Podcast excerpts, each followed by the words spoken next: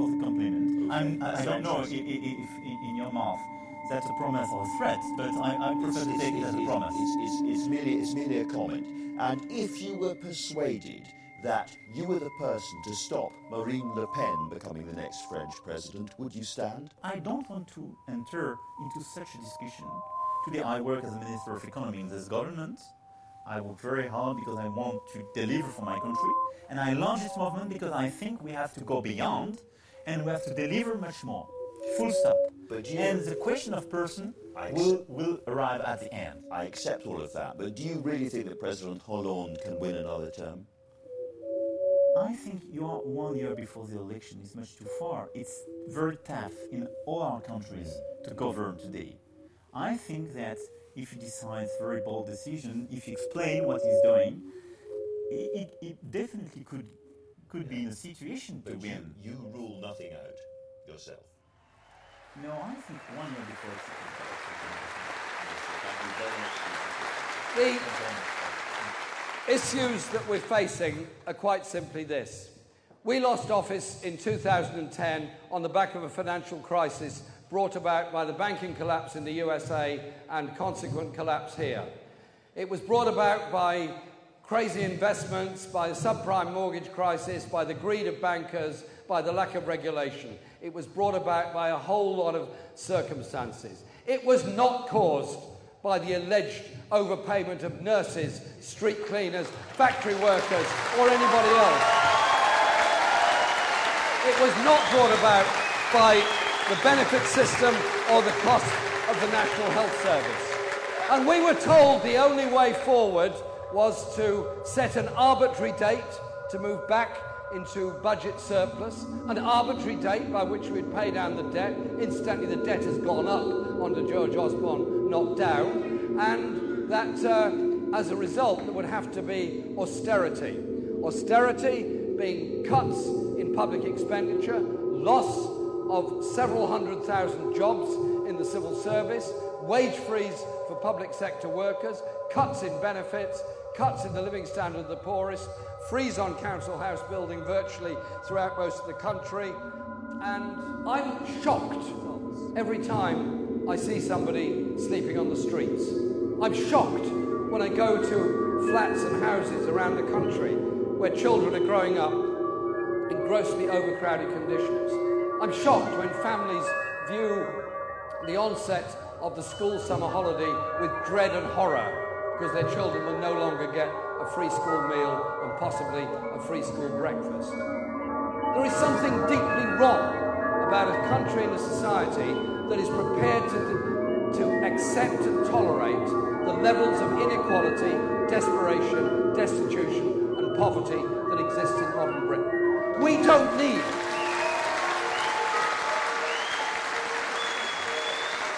We don't to go down the agenda set. I voted against the Afghanistan war, the Iraq war, and I was one of the organisers of that million strong march. And we had massive meetings here in Liverpool against that Iraq war. When wars are over, the victors write the history. The victors decide who's won, and the victors tell the rest of the world who's won. What they don't usually tell you is who's lost. And I tell you who's lost those desperate people in refugee camps in Lebanon, those desperate people in refugee camps in Libya, those desperate people dying in the Mediterranean, and indeed some of those desperate people in Calais, which the Prime Minister describes as a swarm.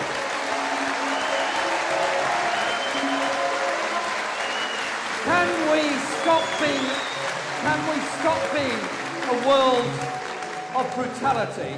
Can we stop being a world of condemnation of people? When somebody is desperate, they do desperate things. Cannot we be humans and reach out to those humans and try and help them, not condemn them? And so, my ideas, they're not easy, they're not simple, but a world based on the aspiration of decency, human rights, and justice rather than nuclear weapons and the ability to destroy is something surely that's well worth striving for. Maybe there are some people that don't like us to be too well educated, don't like us to be thinking too much, don't like us to understand our history and where we've come from.